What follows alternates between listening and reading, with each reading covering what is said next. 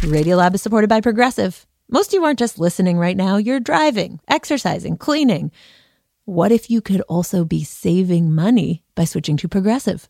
Drivers who save by switching save nearly $750 on average, and auto customers qualify for an average of seven discounts. Multitask right now. Quote today at progressive.com, Progressive Casualty Insurance Company and affiliates. National average 12 month savings of $744 by new customers surveyed who saved with Progressive between June 2022 and May 2023. Potential savings will vary, discounts not available in all states and situations.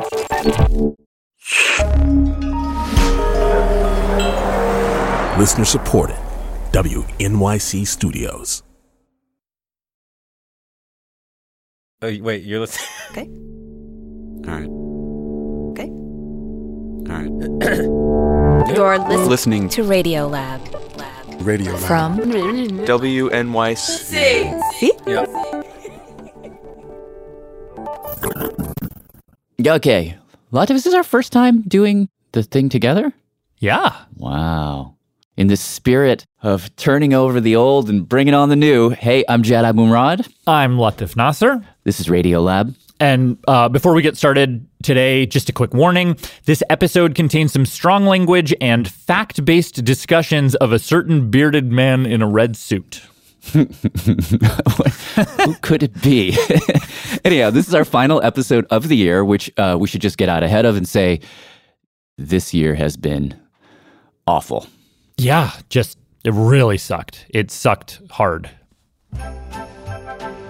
Not gonna rehash it all, obviously, but uh, and I hate to use this phrase, but these are unprecedented times. Several new unwanted records. Like every day, crossing the 9 million mark we're seeing new COVID numbers, 10 million to 11 million. total cases, 100,000 people are in the hospital. hospitalizations, staggering milestone. deaths. 300,000 confirmed coronavirus related deaths in less than a year.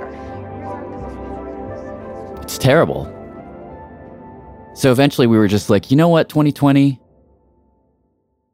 Fuck you. Oh, deck the hall with balls of We're gonna do a goddamn Christmas special. We're gonna have fun whether we like it or not. We're gonna have some fun. so, today, to put a cap on this godforsaken year, we have two different stories related to the pandemic, both Christmas themed stories. And uh, we're gonna start with Uh, with me. you with you. I, I just wanna I just wanna note, is it irony? I'm not sure if it's irony that currently we have two different people talking about two different aspects of Christmas and they're both Muslim and don't celebrate Christmas. I love it. I love it. I was not talk only about- talking about, not only talking about, I was last night, it was midnight, I was texting Santa. Um, I'm, I'm deep in this story. I'm deep. Okay, so I know we're talking about Santa, but that's really all I know.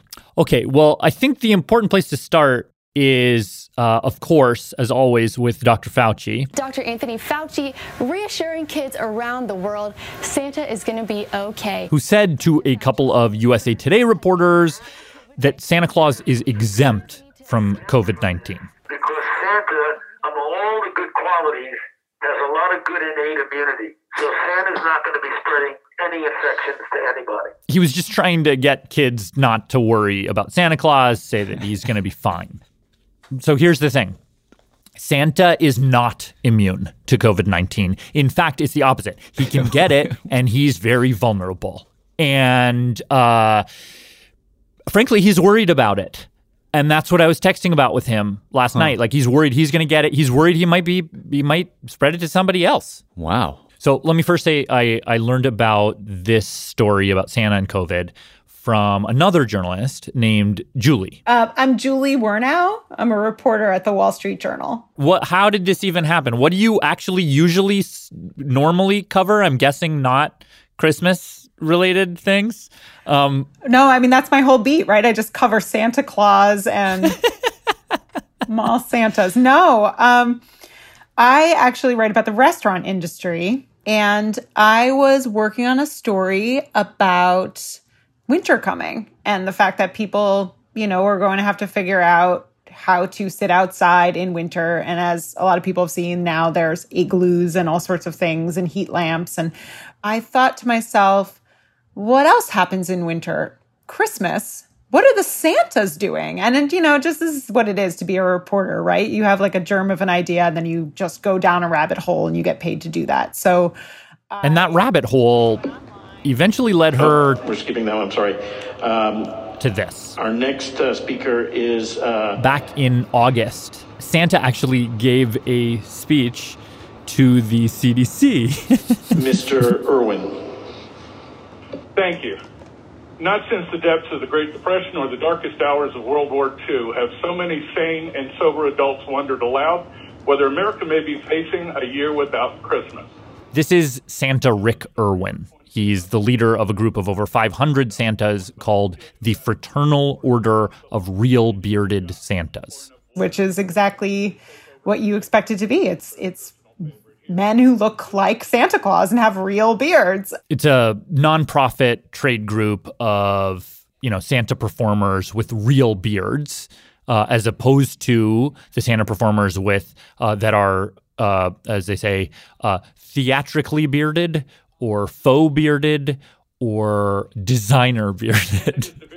so Santa Rick basically gets this slot to talk uh, via Zoom to this to to a group at the CDC called ACIP. They're the people who basically decide who gets the vaccine first. This year, Christmas will be more important to the American psyche than ever before.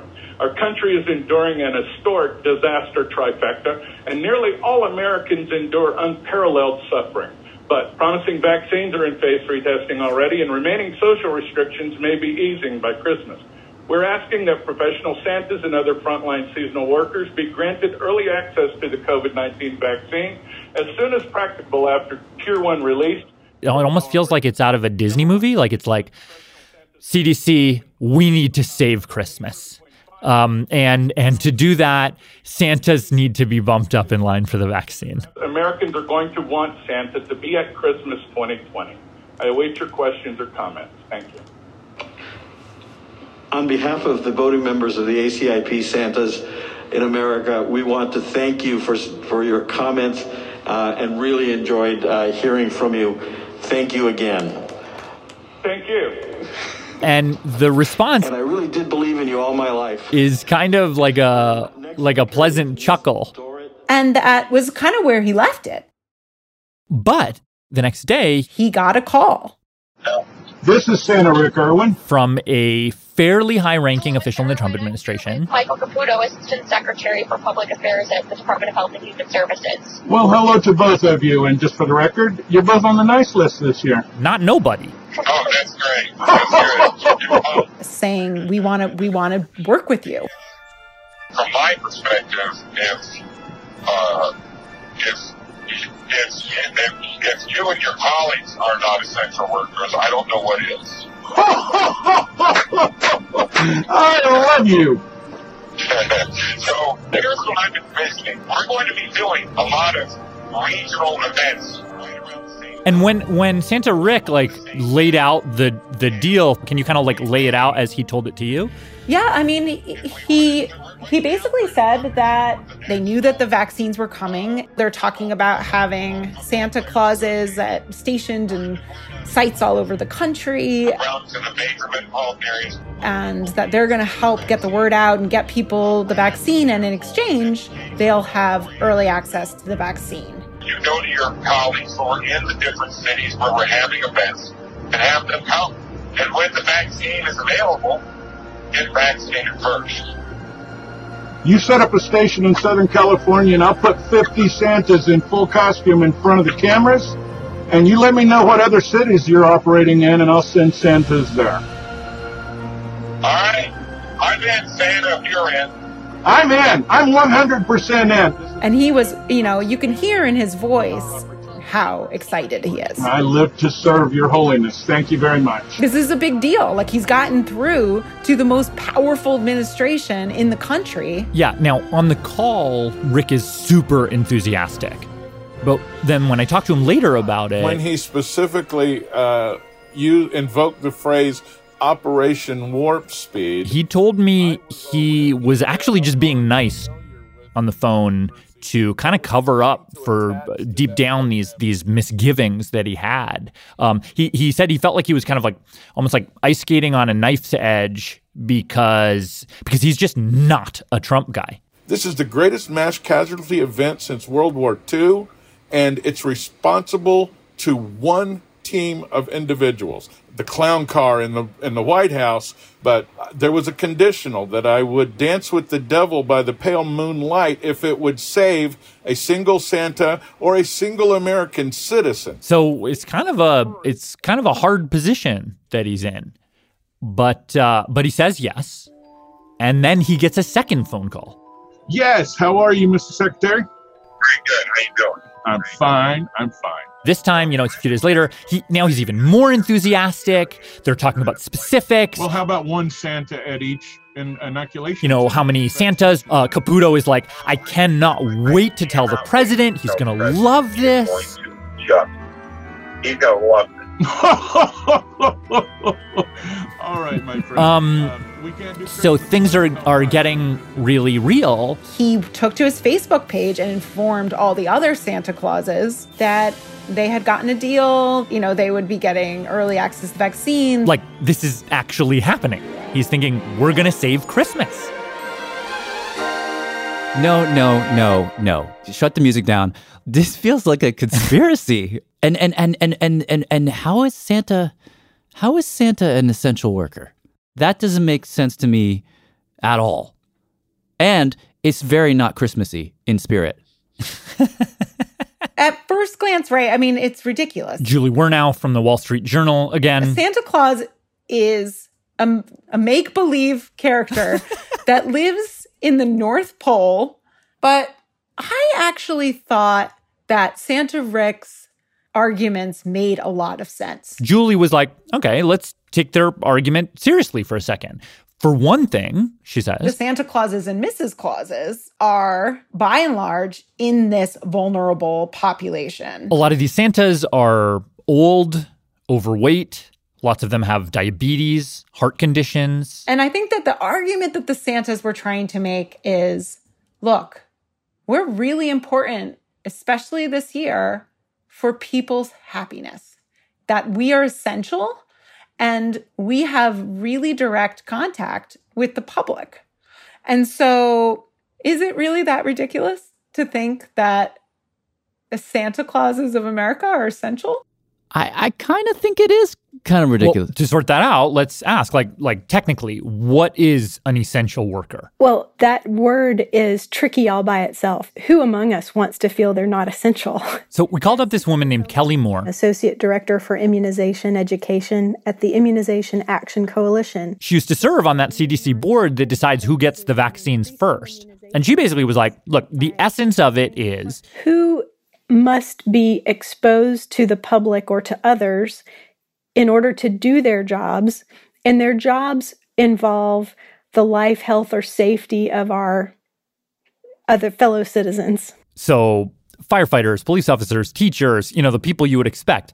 But that definition also includes all of these sort of edge cases, like a server at a fancy restaurant, or I saw a quote um, from a carpenter in the New York Times who was deemed essential, uh, who said, "quote I'm essential to the pocketbooks of rich contractors and essential for spreading the virus, but that's about it." Or uh, there was a case, uh, a Baskin Robbins employee who was dressed up like like as the mascot, like a, dressed up like an ice cream cone, um, and the person was taking a selfie in the mirror and was like, "Why am I an essential worker?" Like it's it's a fuzzy line. So we like having actually these broader categories. If you try to get just the right person vaccinated with each precious dose, you'll end up vaccinating people so slowly that many people will die needlessly waiting for you to figure out who the perfect recipient is. So the essential worker box is big, and if the ice cream cone guy is in there, why not Santa? Wait a second. Wait a second. So Baskin Robbins is ba- the Baskin Robbins ice cream scooper is an essential worker. Depends on the state, but yeah, potentially yes. But essen- when you call someone an essential worker, you mean they are essential to society, right, or to to a neighborhood. Well, actually, Kelly says not necessarily. Part of this is also about people who don't have choices about exposing themselves to others in the way they make their living um, that Baskin Robbins worker may not feel essential, but if Baskin Robbins says she needs to be at work and she has to face a line of customers every day, she could be exposed to the virus. She could also have the virus and expose people in the workplace. Oh, that's interesting. So it's essential in both directions. Like I am essential to people, and me seeing people is essential to me. And so therefore, I am an essential worker. Right. And according to Julie from the Wall Street Journal, that's what a lot of Santas are looking at this year. There are places all over the country that have deemed Christmas to still be essential. Um, they want the Santas to be working, they want them out at the malls, they want them at the holiday parades, they want them at private events, they want them to be out talking to kids and parents and who knows what. Some of these Santas, that is their livelihood. They need these parties that only come once a year. And if they miss it, they're going to be in trouble for, you know, the next 12 months. And for some of these Santas, had a little bit of a gig earlier tonight, and uh, or for one of them I talked to anyway, just vegging out now. um, that sense of need goes even deeper. It's a calling. We are called to it. It's, but it's it's one of the most heartwarming and also heartbreaking things you could ever do. This is a longtime Santa. This is my 38th year. Named Santa Robert. Uh, he told me that a lot of the work he does is pro bono. The Ronald McDonald House, there's a charity. We go to uh, assisted living homes, churches. But this is also his job. Yes, and it, it pays quite well. uh, so, can, so is this you can make bank as a Santa. And Santa Robert told me even though business is down this year, some families want nothing to do with it because of COVID. He's still getting a lot of gigs. A lot of them are outdoors. They want to do it in the daytime instead of the nighttime party. They're doing it in the daytime. They're doing it outdoors. Yeah. But I mean, I'm still able to do it. I'm still able to be Santa, but it's kind of hard because when the mask I wear is a red mask and it covers most of the face. Uh, a lot of people will ask if I could take pictures without the mask. They're not posting pictures on social media, which is fine with me because we could all get into trouble theoretically. Oh, like like they're coming up to you and they're saying, "Can I take a picture without a mask?" And what do you say to that? I usually say, "Yeah." If they want to get one without a mask, I I try to be as accommodating to people as I can. Okay, and they I mean, are also this, without a mask, or just you're without a mask? Yeah, they they take off the mask as well. Oh wow. Does does that feel scary? Does that feel dangerous? No. Okay. I know I know this is and yes, I understand this is a virus. The virus is out there. I should add uh, a few days ago at a Christmas parade in Georgia, a Santa potentially exposed dozens of kids to COVID. Um, Santa Robert is not the only one who's doing this. It, it, it's kind of hard to put it into words uh, this is Christmas. You know? Yeah. And everybody wants it to be normal. Everybody's been devastated by what's been going on all year long with the lockdowns, with work, with school. People are losing their jobs or maybe having cutback hours or they got to wear a mask eight hours a day. Uh, everybody wants a normal Christmas. I just I bring in that sense of normalcy of hey, it's all right. Let's do what we always do. We're to have a party. Santa's to be here. It's just to be like old times, and they can kind of relax. They can kind of get back into it. They can forget their troubles for a half hour or whatever, and that's I think very comforting to a lot of people it's eh, but it's it's like it's a funny thing to argue for like and i get the I get the craving for it.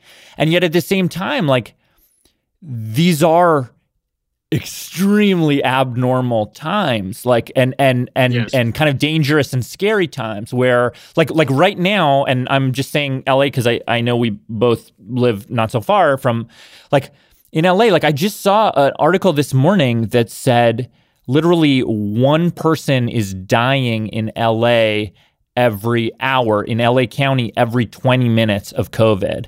W- what is the thing that feels so I don't know that for you it like makes you say, okay, this is the scary thing that is out there, um, but I'm I'm still going to do this anyway. I think well, part of it is that I need that sense of normalcy too, but uh, you know, there's a lot of things in life that have happened to people, and yeah, sometimes you can take as many precautions as you can. Something bad may still happen to you. But like, but this is so clearly dangerous. Like, I, I don't well, I know. survived a workplace shooting, so.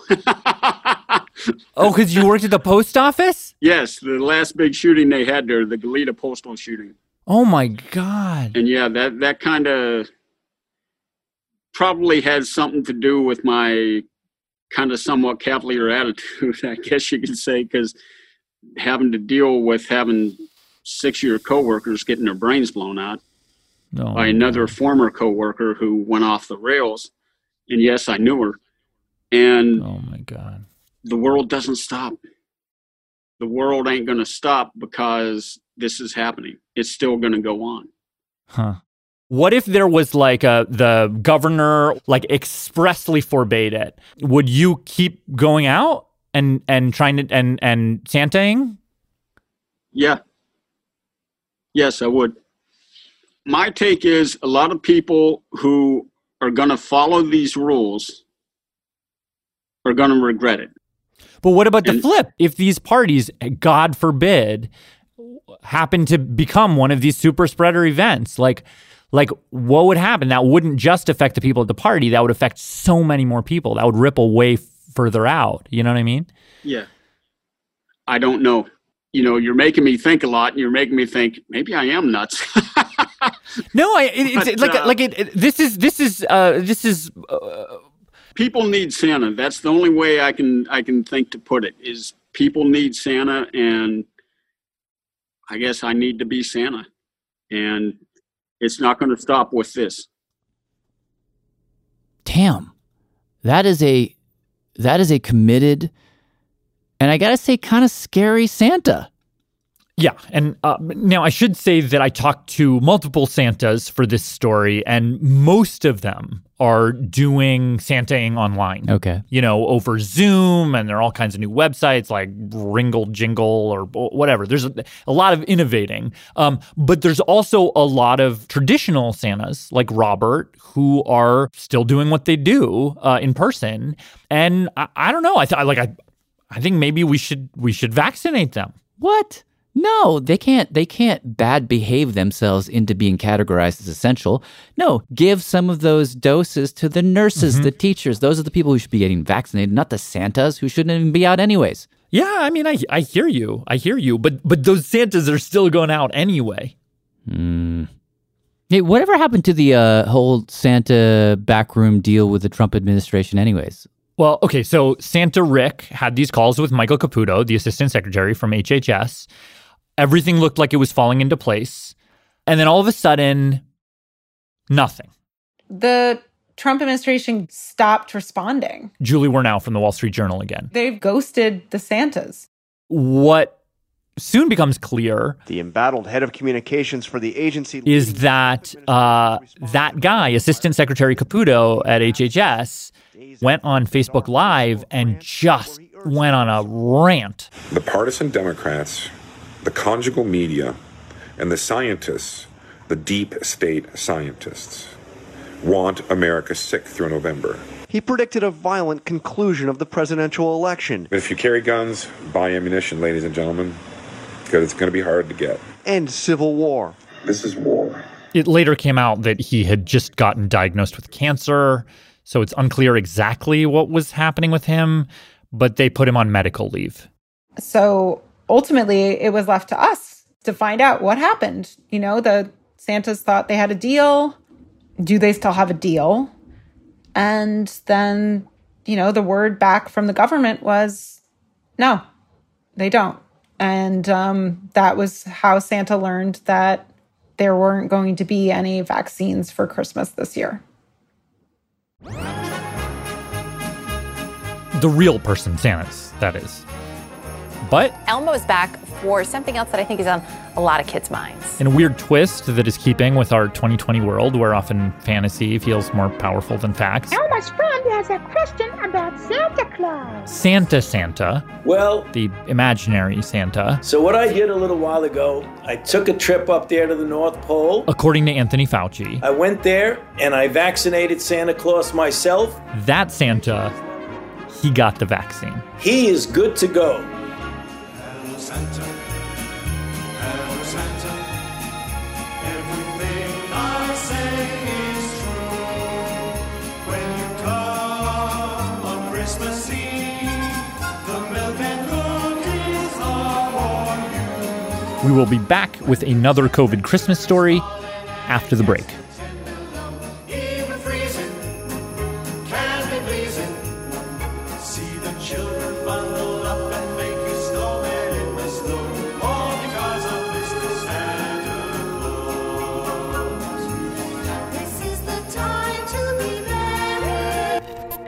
Hi, this is Emily, and I'm calling from Toronto, Canada.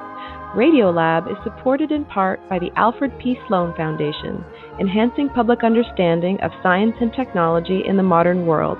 More information about Sloan at www.sloan.org. Thanks. Science reporting on Radiolab is supported in part by Science Sandbox, a Simons Foundation initiative dedicated to engaging everyone with the process of science. Radiolab is supported by Babbel. Sometimes self-improvement can feel like a pretty overwhelming journey. So what if this year you just got a tiny bit better every day? When you're learning a new language with Babbel, that's exactly what you're doing. Babbel is a science-backed language learning app with quick 10-minute lessons that have been handcrafted by over 200 language experts to help you start speaking a new language in as little as 3 weeks. You can learn everything you need to have real world conversations, café s'il vous plaît, from vocabulary words to culture and more. And if Babbel can help you start speaking a new language in just three weeks, imagine what you could do in a few months or a full year. Here is a special limited time deal for Radiolab listeners. Right now, get up to 60% off your Babbel subscription, but only for our listeners at babbel.com slash Radiolab. Get up to 60% off at babbel.com slash Radiolab, spelled B-A-B-B-E-L dot com slash Radiolab. Rules and restrictions may apply. Radiolab is supported by ZBiotics. If you've been looking for some help waking up refreshed after a fun night out, ZBiotics pre-alcohol probiotic is here to help. ZBiotics is a genetically engineered probiotic invented by scientists to help tackle rough mornings after drinking. This probiotic is the first drink of the night for a better tomorrow, as it works to break down the byproduct of alcohol, which is responsible for rough mornings after. Go to zbiotics.com slash radiolab to get 15% off your first order when you use Radiolab at checkout. ZBiotics is backed with a 100% money back guarantee. If you're unsatisfied for any reason, they'll refund your money, no questions asked. That's zbiotics.com slash radiolab and use the code radiolab at checkout for 15% off. Each election season, political memoirs abound, doorstops that sometimes divulge more than intended. No matter how diligently they present themselves in the most electable light, they always reveal themselves their insecurities, their fears, their ambitions. How to read a Politico on this week's On the Media from WNYC. Find On the Media wherever you get your podcasts.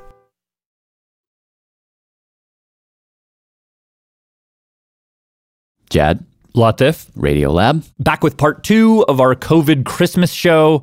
And for this part, we're bringing in. Hello, hello. Hey, Sarah Qari, producer Sarah Qari. How's it going? It's going well. How are you? As you'll hear in a second, my brain is like utterly spinning with numbers. Um, So, just to set things up, back in April, as we sort of switched to doing all these dispatches, Sarah did a story about the six feet rule, explaining the science behind this new number that it had suddenly taken over all of our lives and created these bubbles that we were living inside of.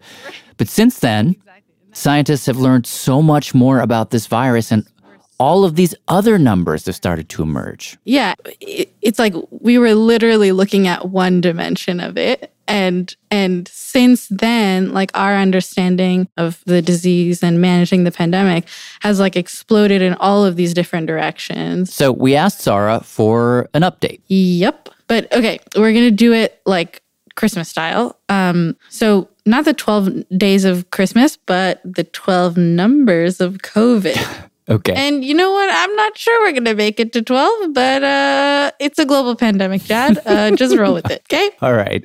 Hit me. Okay. So maybe the place to start is three to six air changes per hour for ventilation. Three to six air changes per hour for Mhm. ventilation. Okay. Mhm. What does that mean? Basically, that means how often in an hour does most, so more than 50% of the air in a space completely change out for fresh air? Oh, like if the air is a circulatory system, it needs to completely sort of filter in and filter Mhm. around and out three to six times every hour? Yes, exactly. Huh. I'm suddenly looking around my house and thinking, how often does the air in this house change? Yeah, like most homes, the number of air changes per hour that that are currently happening is less than one. Huh. Yeah, which Wh- I did not realize and made me feel very gross all of a sudden. So you just have, have to like open a window? Yeah, basically. Uh, w- w- what happens if, uh, well, let, let's say I'm, I'm in my house in Brooklyn and I open a window.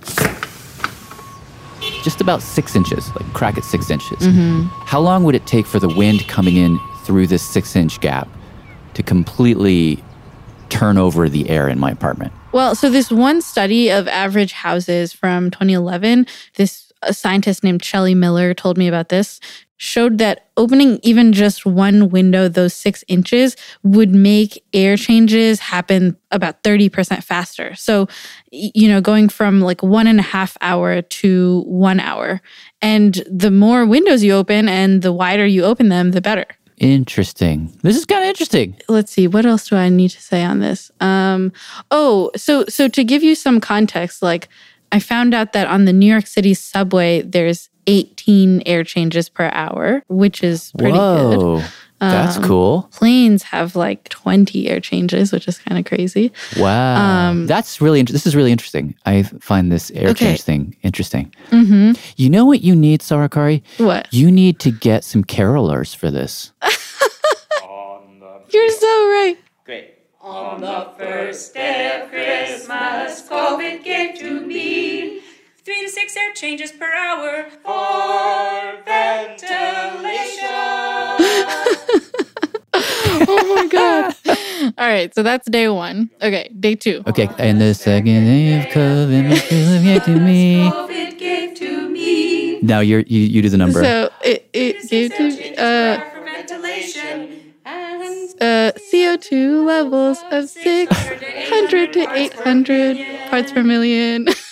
oh, perfect. Okay, cool, cool. So what does that mean? So I called up Linsey Marr. professor of civil and environmental engineering at Virginia Tech. She was in our six feet episode. Mm. And she told me that when it comes to this ventilation, air recycling stuff, You know, it's almost impossible for the average person to know what the ventilation rate is. like you can't just look at the air and say, oh, it's new air. So that's why we've also talked about the carbon dioxide level. because we're all breathing out carbon dioxide. And so, if there's a ton of carbon dioxide in the air, then you can tell that, okay, ventilation is probably not very good because all this air that we're exhaling is not leaving. Um, Right. And Linsey told me that the reason this number might be better is because. Because you can take a sensor with you, and these cost maybe 100 to $200. And then you're looking for a target number that indicates that the ventilation is poor. And I was like, I am outside. It is a windy day in Hmm. December. Okay, how do I do this? maybe I should get one of these. Do you have one of these sensors? Yes, I have one, and I've been carrying it around with me. Trusty carbon dioxide detector. What should I be looking for? I think if you see a number of 600 parts per million or lower, that's great. Does that mean 600 parts of CO2 per million parts of all everything? Yes. So outdoors is going to be 400 parts per million. 480? Yeah, sounds about Have, right. have you gone a lot of places with it? Yeah, I've taken it to the gym. Try walking into Planet Fitness. That's 635 parts per million. I've taken it in our car. Ooh, it is going up. Okay, 970, 980, 990. We got up to maybe a thousand parts per million. Oh, sh- holy smokes. But if we open the windows, Cracking the window. Um, and sure enough, it's gone down. We're back. I haven't spent time in any restaurant, so I haven't looked there. Outdoor dining's not happening in New York right now, so we're gonna go inside a bodega. I'm hovering by the pasta sauce. Around 615 parts per million. Not bad, local bodega. See, this is the problem with our new pandemic reality. It's just so many more things to measure. I know. It's like both empowering in a way if you choose to be empowered, but it's also incredibly crazy making. Like I bought a pulse oximeter and I got that thing on my thumb for like ev- every six, like every couple hours for the last six months. Well, if you want, you could just buy an air purifier. That is one thing that multiple scientists that I talked to recommended. They're like, just buy an air purifier. wow, that's Um, interesting. I've always thought those things are a little bit like Gimmicky. kind of. hmm hmm hmm Yeah, no, apparently they really help. Huh? Are we in, on to the next? Uh, um, Indeed. Indeed, we Day are. of So we- wait, this one Okay. actually, hold on. Let me think. Oh, okay, okay, yeah. So on the third day of Christmas, COVID gave to me. Three layers of Wait, do you already know that one? Yeah. Okay, so continue the gallop. Okay. On Um, the next day of Christmas, my true love gave to me. COVID gave to me. Oh, right. Sorry. Okay, you know what? I'm not even gonna front. This one just fell apart in fact checking. okay. So we're just gonna move right along to the next one. Okay, day five. This one, uh, oh, this one is kind of hard to do. I'm just gonna let the carolers do it. COVID gave to me. Maybe try whispering or just not speaking so often. Okay, another factor in all of this in protecting yourself, it turns out is volume, like how loudly are you talking, can affect the number of aerosols that come out of your mouth. Huh. So this comes from a 2019 study. Um, and in order to tell you about it, I'm going to take out my little decibel meter app. So I'm about one meter away. Okay, perfect. The tape measurer. Okay. So let's say I am whispering. Okay. Can you hear me? Yes, you can hear me. Okay. Okay. So right now, I'm whispering at like 45 decibels. This right here is just 45 decibels. 45 decibels, yes. It feels in my heart like it's a 10, but wow, 45. Okay. Yeah, but 45 it is. So right now, when I say good morning, there's a ton of aerosols that are flying out of my mouth. Okay. But then, okay, I started at 45 and now I'm gonna go up to, I'm like an average 50 right now. So this right here is 50. Yeah, or like 50, actually 51, let's say. So there's a six decibel difference. Okay, 50, 45 to 51. And suddenly the number of aerosols that are flying out of my mouth are twice as many in number than they were just six decibels ago. Really? So if you just Yeah. go from a whisper to barely Yeah, a whisper, you're doubling the amount of aerosols? yeah. Dang. And let's say I go up another six decibels, 57. Yeah, 57, Okay. which is right around here, I think. Then I'm again doubling. Oh my God. So every six decibels of loudness doubles the amount of aerosolized particles? Yeah. And then let's say I keep going and I go all the way up to 80, which is like me shouting at you. I don't know how to shout neutral in a neutral voice. but I'm shouting. um, as as we've gone up every six decibels, we've doubled, and by the time you get to 80, I'm expelling 50 times more aerosols and droplets than I would be if I was whispering. Isn't that crazy? That's crazy. I'm a little scared. You've never yelled at me before. I know. I'm so sorry. That's wild. Wow. Isn't it? The the I lesson so here, I guess, is we just need to do, all of us need to turn it down. We just need to whisper. Yes. Uh, yes, exactly. So, okay, so the the scientist William Ristenpart that I was talking to about this, um, he said it's not just volume though. Like it's also how much you're talking. You know, obviously, if you talk more, then you're putting out more aerosols into the air, and so it's not just like speak more quietly, but also like just less, Just do less. Talk less. talk quiet. Talk less. Talk less and do less. And okay. have less things to say. So, So one more time and then we'll do the last one. Mm-hmm. Okay, I have just a few more. Um, just to sum up really quick, um, so far we've got three to six air changes per hour, 600 to 800 parts per million of CO2, three layers of masks. Then we had that number that was fake news, whispering, not talking. That's not really a number, but whatever, 50 times. Um, and number six is 40 to 60%. Relative humidity.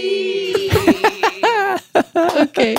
So, humidity turns out it's very important. So, one is that um is that drier air actually um actually I'm going to pause cuz there's a very loud ambulance.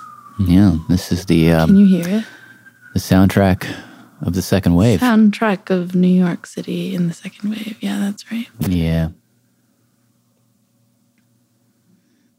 So, okay, so the idea is let's say you, I don't know, you're standing uh, a few feet away from your wife and you open your mouth, or one of your kids, and you open your mouth to say good morning, right? Good morning, Yeah. children. like, just to imagine for a second, like, let's slow that down. So you're like, you open your mouth and you're like, right? okay. Um, and as soon as you open your mouth, there's all of these particles that are flying out of your mouth. yeah. Yeah. Some of them are bigger droplets, wet from your own saliva. Some of them are these light, you know, airy little aerosols that kind of can just like float out like as if you were breathing out smoke. Mm. And what happens is when the air is dry, there's no moisture in the air. There's no water molecules to like slow these aerosols down. So they're not running into any challenges. They're just like floating out into They're the like, air, coasting out of your mouth. You're like, "Moo, moo," oh. you know. and another thing that happens is that the larger droplets that are like sort of flying out of your mouth, like catapulting almost and and sometimes sinking, because the air is so dry, the moisture in those droplets evaporates. And those droplets then suddenly transform into lighter aerosols that can also go farther. I see. Interesting. So the little missiles coming out of my mouth are just going, uh, zipping through the air, basically. Yeah, yeah, exactly. But now imagine you're in a room. Can you compare the more traditional way? Let's say it's your kitchen. You're doing some cooking. Making some eggs. There's a little bit of steam in the air, and the humidity is just at that sweet spot of 40 to 60%. percent Mhm. And let's say you go up to your kids, Good morning. They're like, Dad, why are you talking to me? all these particles fly out of your mouth. Let's say you have COVID, which you know what COVID looks like the ball with the Little spiky ball, Spiky yeah. ball, yeah. So that shoots out into the air and slowly, like, or actually very quickly, becomes like enveloped in like a thin coating of water from the air. So the humidity almost like surrounds the virus particle and causes it to like literally fall apart. Oh, that makes sense to me. That makes sense to me because I mean that's kind of one of the principles of hand washing. Is that Right, I mean yeah. that plus soap, water rips up rips open the membranes. I wonder if it's getting like it's a little bit like a pre-wash, a pre-hand wash. Yeah. Should we keep going? Yes. Quick duet. Sure. On the seventh day of Christmas, COVID gave to me. Sarah? 15 minutes of close contact. Cumulative over 24 hours. Okay, what does that mean? Um, so throughout the pandemic, the CDC was saying to contact tracers, you should consider someone a close contact when they've been within six feet of someone who is infected for 15 minutes consecutively. I see. But they've changed it to as long as it adds up to 15 minutes cumulatively over 24 hours, then you're considered a close contact. And and the reason that they changed it is kind of interesting. It's basically based on one person getting COVID. Are you there? I am. Can you hear me? Yes, I can. Hi, this is Sarah from Radiolab. It's so nice to meet you. I'm a big fan of the show. This is not the person you're talking about. no, this is um, Julia. Julia Pringle, and I'm an epidemiologist. So Julia told me that last summer there was a group of inmates out of Vermont prison that tested positive for COVID. So that's when my team at the health department got involved. And it was um, her job to track down anybody that they might have infected at the prison. Review video surveillance footage, talk to staff. And it turned out there was this one correctional officer that appeared to have gotten COVID around the same uh, time as the inmates, but this person didn't appear to have had close contact with them, according to the CDC definition. Didn't have 15 minutes within six feet in a row. And this was confusing because that was the rule. 15 consecutive minutes of contact means that you are at risk. Correct. And so what they do is they go back to the surveillance footage. And one thing we kept noticing was this correctional officer, over the course of their shift, there were multiple brief encounters. There'd be a couple of minutes where they'd bring food to the inmates, or they'd see somewhere else in the tape like a few minutes spent giving the inmates their medication. And and Mm. Julia said that when they added up all these little encounters, Collectively, they approximated about 15 minutes of exposure. Whoa. And so they published a paper about this. And based on that one paper and that one correctional officer, the CDC ended up changing their contact tracing definition for the entire country. Wow. Okay. So that's those are just more numbers. Yeah. um, I think that's it. I think those are all the numbers I have. Um, Okay. But I, I guess there's just one last thing that I want to tell you about. You know, like we were saying before, these numbers obviously can be super helpful in certain ways.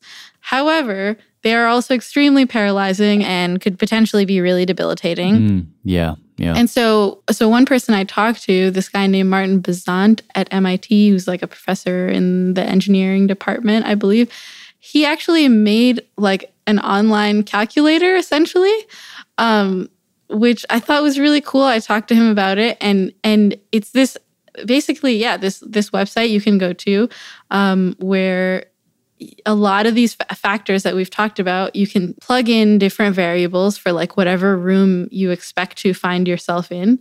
Um, plug in the humidity levels. Plug in will you be wearing a Oh. mask or not? Will what kind of mask are you going to be wearing? You know, ventilation. Are you going to be talking? Are you going to be exercising? You know, how big is the room? You can plug all of that in, and it'll give you a recommendation. And so it'll tell you then how many people can safely be in that room for how long so so for example i was like on in in the interview with him and i plugged in let's say you're in the average classroom um, Okay. and everyone is sitting and wearing masks and talking Okay. and and it, it it spits out this number that is basically like okay 50 people can be safely be in this room for seven hours which is like a very Really? surprising finding right a surprising Wait, is that a real number that you just said? yeah yeah that that's a real number yeah Oh shoot, that's Yeah. very heartening to hear. Right. So, and, and it's sort of this, you know, he finds himself in this interesting spot where, on the one hand, he's like, you know, receiving backlash because it's like, okay, you're enabling people to then, you know, go do stuff and like maybe be unsafe. But his whole argument is like, well, you know, like, I don't know if there's a way to navigate all of these variables, um, you know, and, and, and to move beyond just the like, don't see anyone indoors ever, you know, like if there's a Mhm. way to like account for all of these different factors in a way that makes us safer, in a way that helps us keep classrooms open, in a way that helps us, you know, keep other facets of our lives going, then like, why wouldn't you want to do that? And so he was telling me he's like heard from people, e- like people emailing him that have used the online tool and um, have been like, I was able to keep my dance studio open because I like plugged in the numbers and like it seemed to make sense. and Oh, so I had this many people in and we were really safe. And um, yeah, Wow, that's that's cool. pretty neat, right?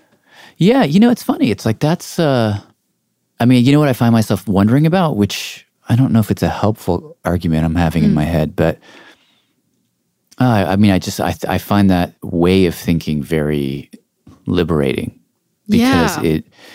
I mean, uh, what we all have to do right now is we kind of have to be poker players. We have to sort of Mhm. understand the odds and the risks involved and make decisions in the face of those risks, which is what a poker player does. They make Mhm. a bet when they don't know what's going to happen. But they, they can't not bet, right? So we, we have to sort of do that ourselves in the way we, we behave and the, where we choose to go and whether we choose to put our kids in school and all those things. Right. They're, all kind of bets.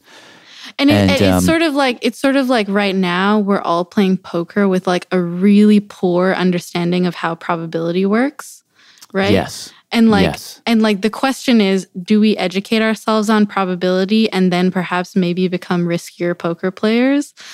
or or do we Right. just keep playing with like our really crude understanding, you know? Right. And then there's a sort of a public messaging layer on top of that, which is can we afford nuance right now? Maybe we just need to say to people, wear a mask and stay indoors and don't see anybody. Yeah. And go slightly crazy and, ha- and, and, and have some serious mental health uh, blowback, but you'll be safe that way. I mean, we, we Mm. could say that to people, Mhm. which I think is probably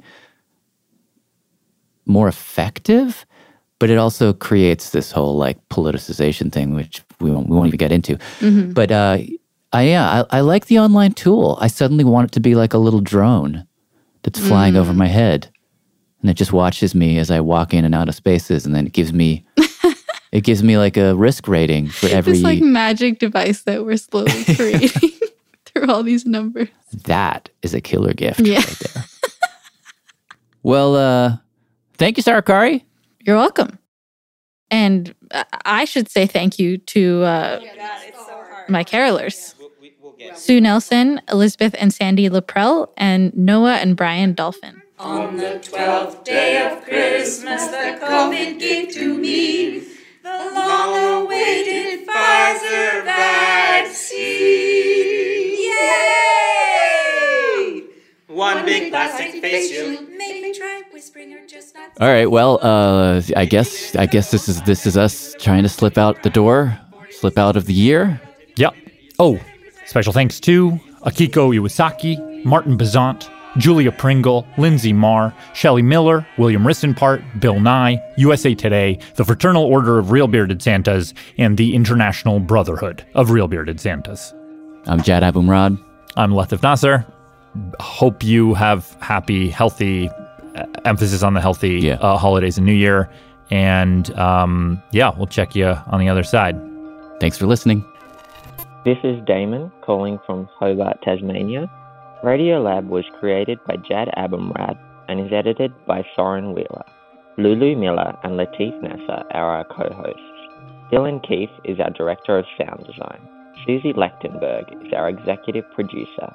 Our staff includes Simon Adler, Jeremy Bloom, Becca Bressler, Rachel Cusick, David Gable, Matt Kielty, Tobin Low, Annie McEwen, Sarah Qari, Ariane Wack, Pat Walters, and Molly Webster, with help from Shima Oliai, Sarah Sandbach, and Johnny Moens. Our fact checker is Michelle Harris.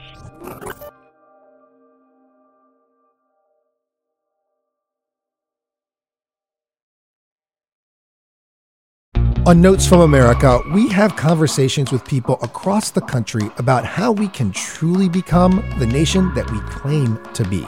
Each week, we talk about race, our politics, education, relationships, usually all of them, because everything's connected.